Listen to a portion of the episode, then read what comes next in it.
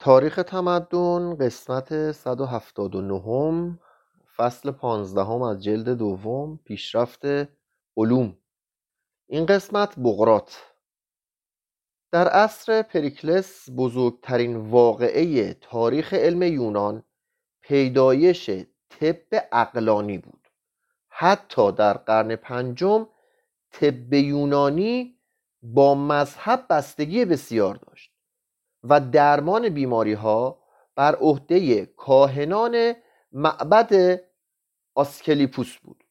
معالجه معمول در این معابد ترکیبی بود از طب تجربی و مراسم و اوراد مؤثری که در مخیله بیمار اثر می‌کرد و آرامش روحی به وی میبخشید. شاید از خواب مغناطیسی و بیهوش کردن بیمار نیز استفاده می‌کردند. اما طب غیر مذهبی با طب مذهبی رقابت می‌کرد و هرچند که هر دو گروه اصل علم خود را به آسکلیپوس نسبت می‌دادند پزشکان غیر دینی از توسل به دین امتناع می‌کردند.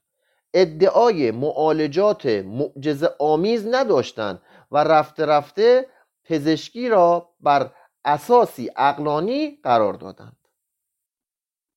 پزشکی غیر مذهبی در یونان قرن پنجم در چهار مدرسه بزرگ رو به کمال نهاد. این مدارس عبارت بودند از مدرسه کوس و کنیدوس در آسیای صغیر کروتونا در ایتالیا و مدرسه سیسیل.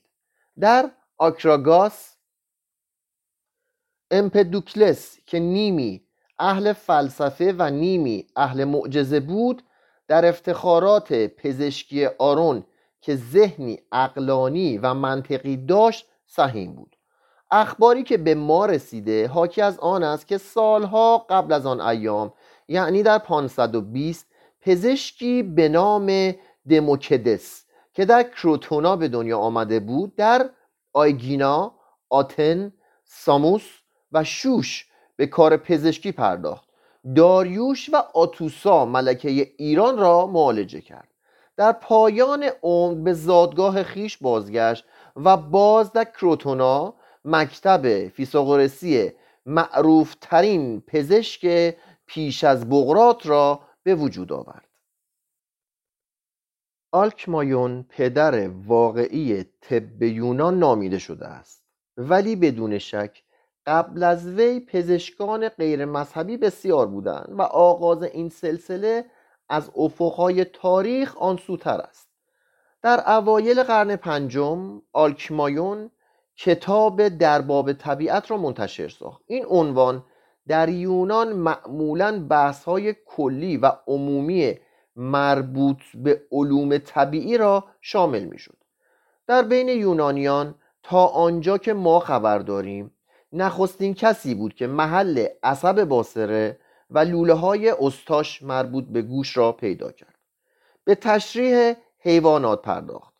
فیزیولوژی خواب را تفسیر نمود. مغز را عضو مرکزی تفکر دانست و به شیوه فیساغورسیان در تعریف تندرستی چنین گفت سلامت عبارت است از وجود توافق و هماهنگی میان اعضا و اجزای مختلف بدن. در کریندوس شخصیت برجسته پزشکی یوریفیون بود که کتابی به نام جمله های کینیدوسی در کلیات مسائل طبی تعلیف کرد و در آن سینه پهلو را از بیماری های ریوی شمرد. یبوست را موجب بسیاری از امراض دانست و بر اثر توفیق هایی که در زایاندن زنان به دست آورده بود شهرت بسیاری یافت.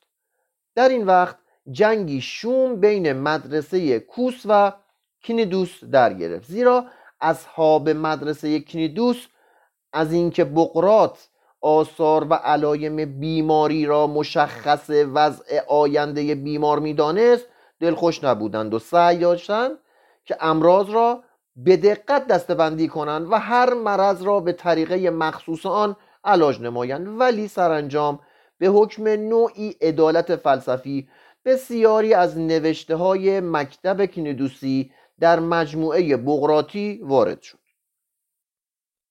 از شرح مختصری که سویداس درباره بغرات نوشته است چنین برمیآید که وی بزرگترین پزشک عصر خود بوده است.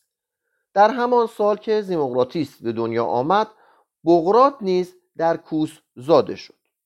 زادگاه این دو مرد بزرگ از هم فاصله بسیار داشت لکن بین آنان مودتی تمام برقرار شد. بعید نیست که فیلسوف خندان چون همواره شاد و خوشبین بود بهش می‌گفتن فیلسوف خندان در غیر مذهبی کردن علم پزشکی سهم به سزایی داشته باشد. بغرات فرزند مردی طبیب بود که در بین بیماران و سیاهان بیشماری که برای استفاده از چشمه های آب گرم کوس به دانجا می آمدند پرورش و تعلیم یافت. استادش هرودیکوس سلیمریایی به وی چنین آموخت که در معالجه بیماران به ورزش و تنظیم تغذیه بیشتر اعتماد کند تا به داروهای طبی. بغرات در کار خود چنان نامدار شد که کسانی چون پردیکاس فرمانروای مقدونیه و اردشیر اول شهریار ایران جزو بیماران وی شدند. در سال 430 آتن از او درخواست کرد که به دنجا رود و تا اونی را که در آن ناحیه شیوع یافته بود پایان دهد. زموقراتیس یکصد سال عمر کرد و این موجب شرمندگی بغرات شد زیرا این طبیب بزرگ خود بیش از هشتاد و سه سال نزیست.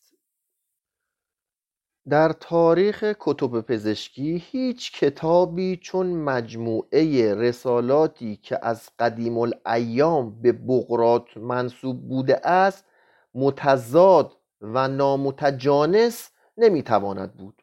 این مجموعه عبارت است از کتب درسی برای پزشکان. راهنمایی هایی برای کسانی که از این علم بهره ندارند. گفتارهایی برای دانشجویان. گزارشهایی از مطالعات و مشاهدات طبی.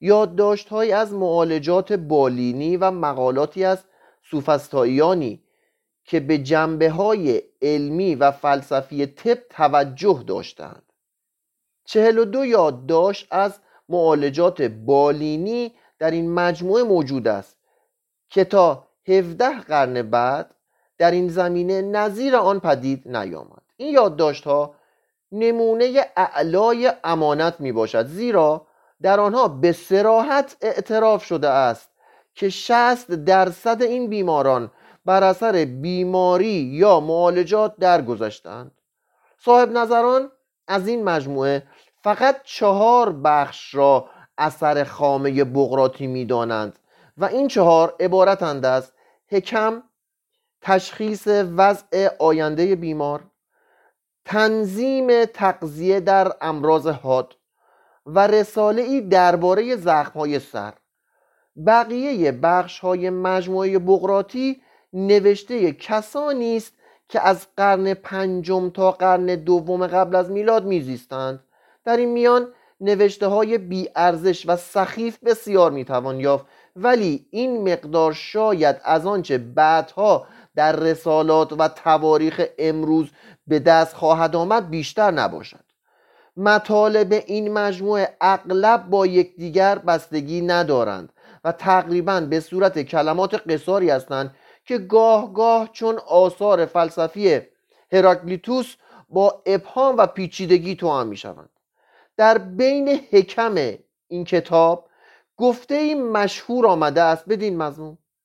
هنر پایان ندارد لکن زمان چنباد در گذر است. کار بزرگی که بغرات و پیروانش در تاریخ جهان انجام دادند رها ساختن پزشکی از قید مذهب و فلسفه بود. هرچند که گاه گاه مثلا در رساله تنظیم تغذیه خواندن ادعیه و اوراد بر بیمار واجب شمرده شده است. لکن اساس مجموعه بغراتی بر طب اقلانی مبتنی است. رساله بیماری مقدس مستقیما با عقیده عمومی که خواست خدایان را سبب همه بیماری ها می‌داند مخالفت میورزد و نویسنده آن معتقد است که هر مرضی را علتی طبیعی است. و حتی بیماری سر که به عقیده عموم از حلول شیطان در جسم پدید می آید نیز همین گونه است. مردم همچنان معتقدند که این بیماری از جانب خدایان نازل می شود زیرا از فهم علت آن عاجزند. طبیبان مردم فریب که برای آن درمانی نمی شناختند خود را در پس خرافات پنهان می ساختند و این مرض را مقدس می خواندند تا جهلشان پوشیده ماند افکار بغرات نمودار وضع روحی یونان در عصر پلیکتس بود. تخیل با حقیقت بینی همراه بود. مردم از اساتیر و امور اسرارآمیز به سطوح آمده بودند. مذهب ارزش و اهمیت خود را از دست نداده بود. ولی کوشش در آن بود که فهم امور جهانی بر اساس عقل و منطق استوار باشد.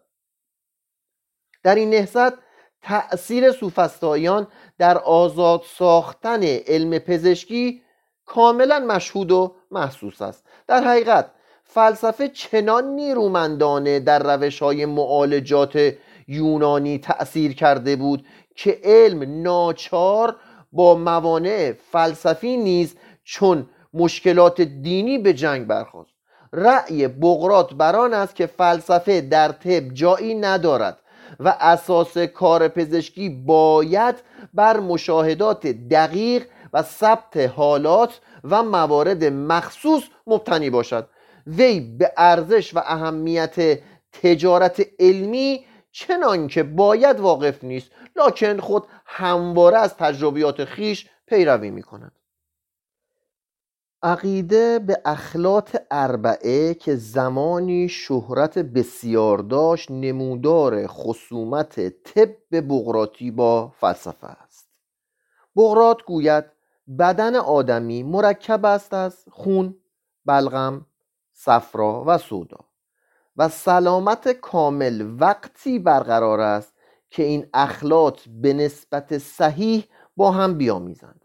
از افزایش یا کاهش یکی از این اخلاط بیماری و درد پدید می آید سعدی در این معنی می‌گوید چار طبع مخالف و سرکش چند روزی بوند با هم خوش. گر یکی زین چهار شد قالب جان شیرین براید از قالب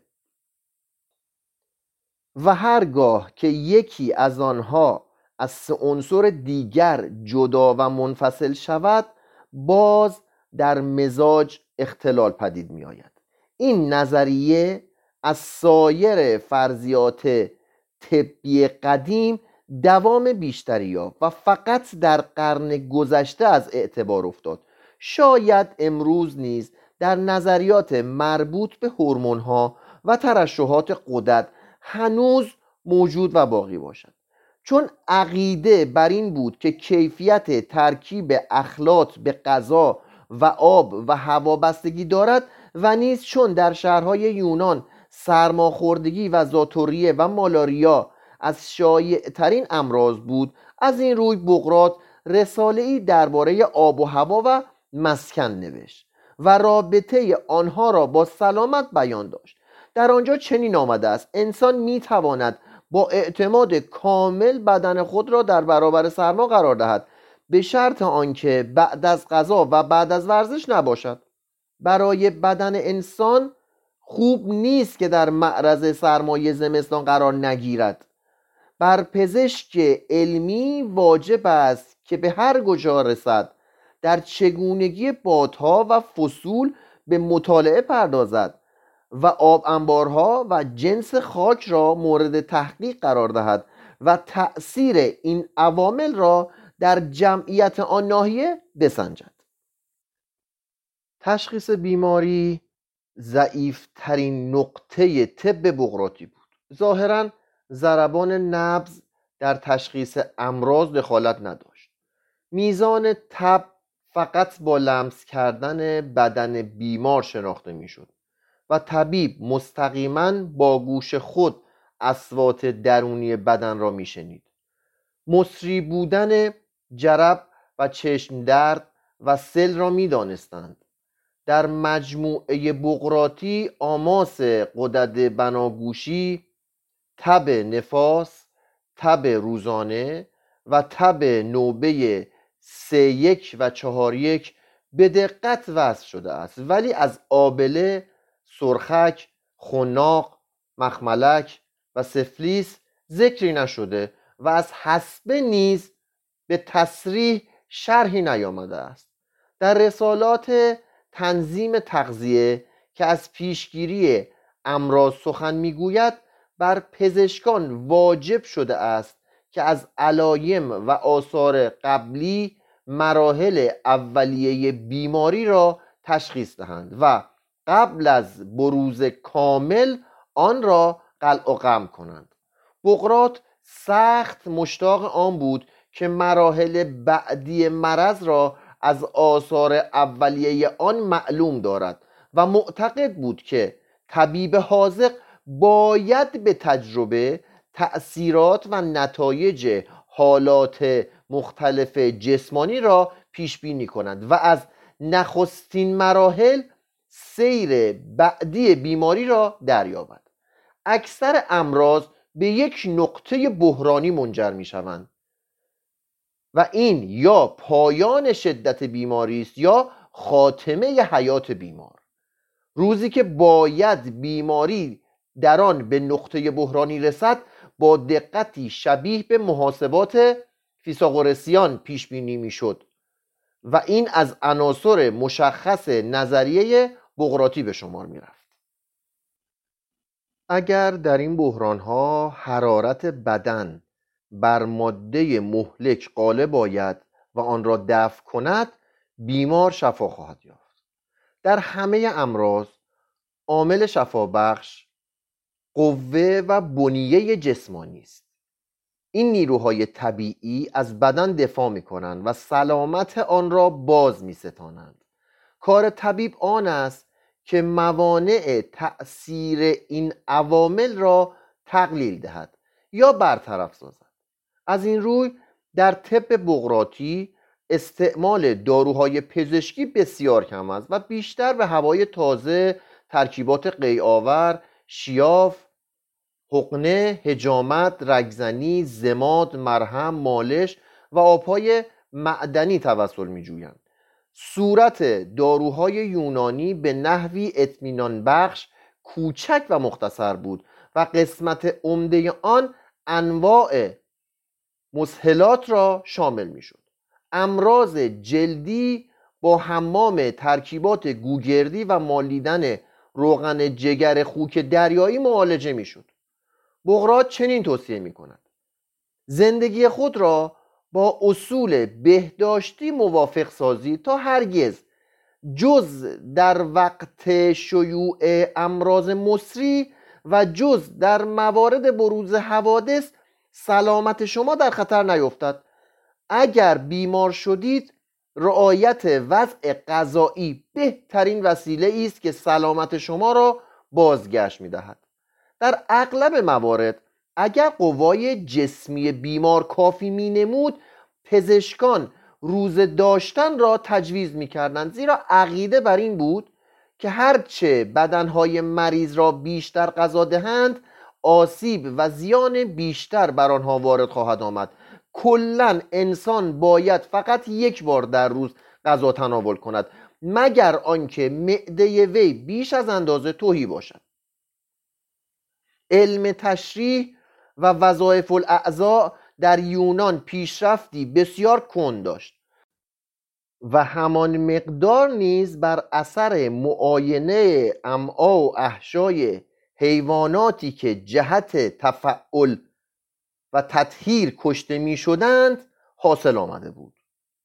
رسم چنین بود که حیوانی را می کشتند تا اگر در احشاء وی چیزی غیر طبیعی به نظر رسد کاهنان از روی آن کیفیت وقایع آینده را پیش بینی کنند. در مجموعه بقراطی جزوه کوچکی هست به عنوان درباره قلب که بطن‌ها رگ‌های بزرگ دهلیزها را توصیف می کند سینسیس قبرسی و دیوگنس کریتی درباره دستگاه خون و عروق رسالاتی نوشتند و چنین معلوم است که دیوگنس به اهمیت نبز وقوف تمام داشته است. امپدوکلس عقیده داشت که قلب مرکز دستگاه خون است و می گفت که بدین وسیله نفس حیات بخش و یا اکسیژن از رک ها می گذرد و با خون به همه قسمت های بدن می رسد مجموعه بغراتی به پیروی از آلکمایون مغز را مرکز فکر و شعور می داند و می‌گوید بدان وسیله ما فکر می کنیم می بینیم می شنویم و زشت را از زیبا و نیک را از بد باز می شناسیم جراحی هنوز از کارهای غیر اختصاصی پزشکان کارآزموده بود. هر چند که در لشکرها جراحانی به خدمت اشتغال داشتند. در مجموعه بغراتی سوراخ کردن استخوان سر وصف شده است و طریقه جا انداختن استخوان کتف یا فک از هر لحاظ جز استعمال داروهای بیهوشی با روشهای جدید مطابق است.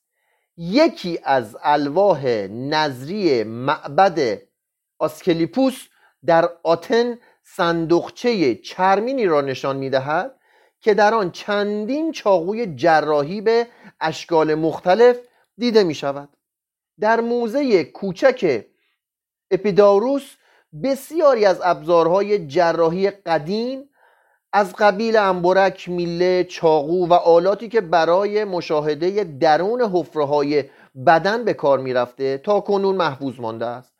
این ابزارها از لحاظ طرز کاربرد و اصول کلی به وسایل جراحی امروز شباهت کامل دارند و بعضی از مجسمه های آنجا ظاهرا طریقه جا انداختن های لگن خاصره را نمایش می‌دهد.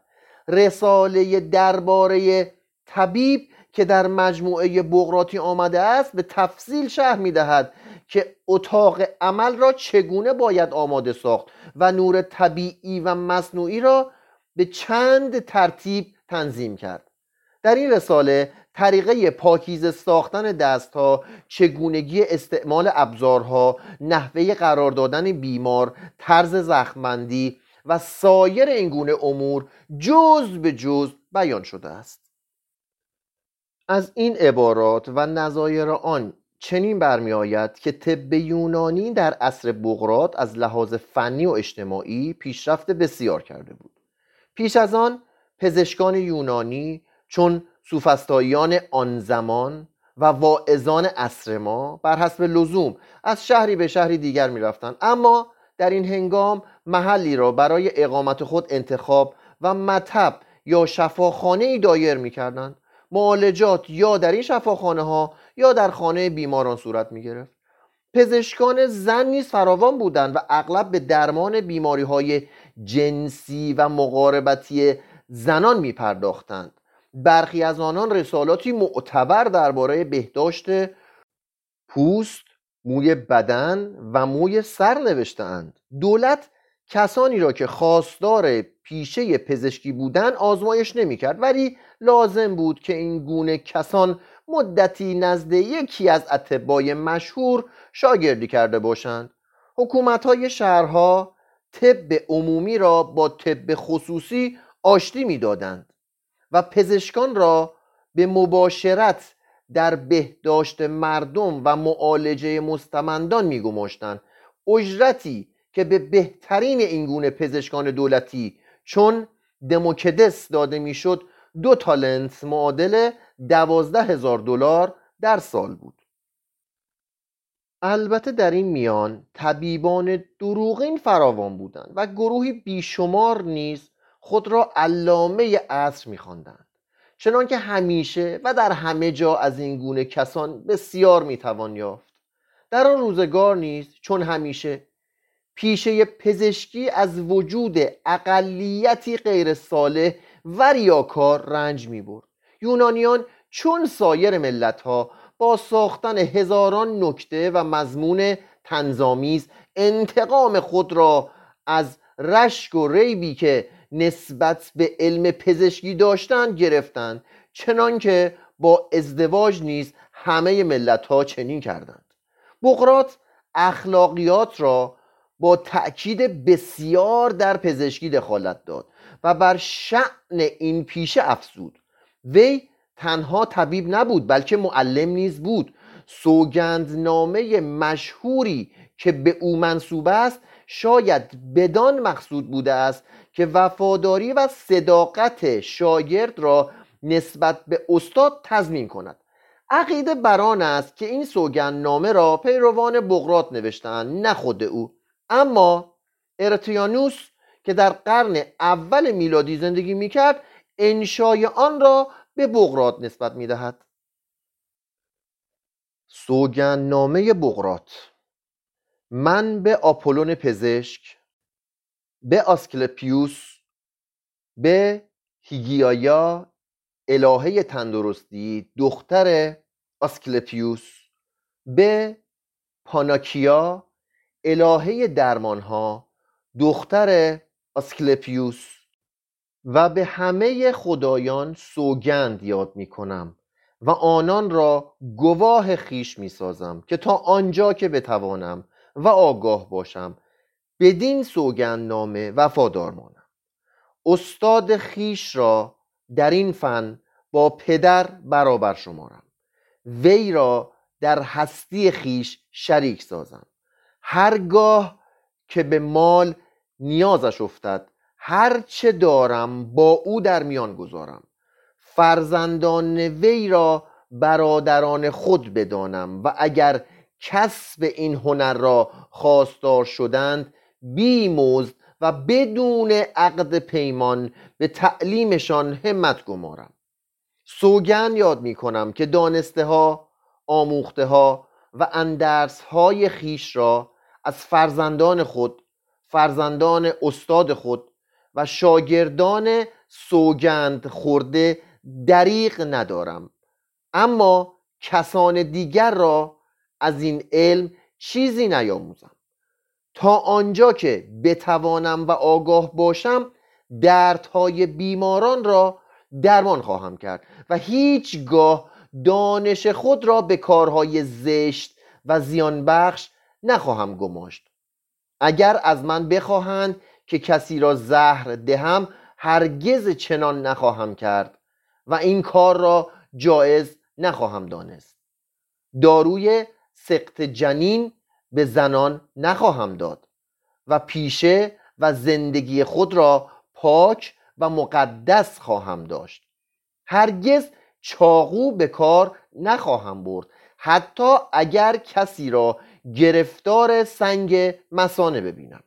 این کار را بر عهده جراحان حاضق و چیر دست خواهم گذارد. به هر خانه ای که قدم گذارم قصدم علاج درد بیماران خواهد بود. هیچگاه کسی را به عمد زیان و آسیب نخواهم رساند. از بدن مردان و زنان آزادان و بندگان ناحق سود نخواهم جست. هرگاه طی معالجات خود یا در ضمن روابطی که با دیگران دارم بر نکته ای آگاه شوم که پنهان داشتنش واجب باشد هرگز آن را فاش نخواهم کرد و اینگونه نکات را از رازهای مقدس خواهم شمرد. اینک اگر به این سوگندنامه وفادار مانم و پیمان خیش را نشکنم شایسته آن توانم بود که جاودانه در بین مردم با هنر و زندگی خود شهرت و نیکنامی به دست دارم و اگر نقض عهد کنم خلاف آن بر من روا باد. بقرات علاوه بر این گوید که طبیب باید ظاهری آراسته و جسم و جامعی پاکیزه داشته باشد. باید همیشه اعتدال و آرامش خود را نگاه دارد و رفتارش چنان باشد که اعتماد و اطمینان بیماران را به خود جلب کند. باید سخت مراقب خیشتن باشد و جز آنچه ضروری است چیزی نگوید. هنگامی که به اتاقی وارد می شود طرز نشستن خیشتنداری وضع لباس قاطعیت گفتار کم سخن گفتن متانت و آداب معالجات بالینی را رعایت کند. بر حالات درونی خیش مسلط باشد آشفتگی را مانع شود و خود را آماده کند که هر چرا واجب دید در دم انجام دهد. به شما توصیه می کنم که به مریضان سخت نگیرید و استطاعت آنان را در نظر داشته باشید. گاهی بدون اجر و مزد نیز خدمتی انجام دهید و اگر قریب تنگ دستی را محتاج خود دیدید به یاریش بکوشید. زیرا هر جا که عشق به انسان باشد عشق به حرفه نیز هست. اگر پزشک علاوه بر پیشه خود فلسفه نیز فراگیرد در این کار به عالی ترین مقام خواهد رسید. زیرا طبیبی که دوستدار حکمت باشد با یک خدا برابر است. پزشکی یونان نسبت به طب و جراحی مصر که یک هزار سال بر عصر پدران گوناگون این علم تقدم داشت پیشرفت اساسی نکرده بود. در تخصص پزشکان مصر از طبیبان یونان پیشرفته تر بودند ولی از جهت دیگر باید طب یونان را سزاوار مقامی بلند بدانیم زیرا که تا قرن 19 میلادی نظرا و عملا اصلاح قابل ملاحظه در آن صورت نگرفت. کلا علم یونانی بدون وسایل مشاهده و تدقیق و بدون روش های تجربی تا آخرین حد منتظر و ممکن پیش رفت. و اگر فلسفه و دین صد راه او نمی شدند کمال بیشتری می یافت در همان حال که جوانان آتنی با شور و شوق تمام به تحصیل نجوم و تشریح تطبیقی پرداخته بودند قوانین جاهلانه و شکنجه و آزاری که بر آناکساگوراس و آسپاسیا و سقرات رسید پیشرفت علم را متوقف ساخت. این وضع تحول مشهور سقرات و سوفسطائیان را پیش آورد. اینان از جهان بیرون به جهان درون و از طبیعیات به اخلاقیات روی کردند و اندیشه یونانی را از مسائل مربوط به طبیعت و تکامل به سوی اخلاق و ماورا طبیعه معطوف داشتند در مدت یک قرن علم از پیشرفت باز ایستاد و یونان به جادوی فلسفه تسلیم شد. فردا فصل شانزدهم نزاع فلسفه و دین.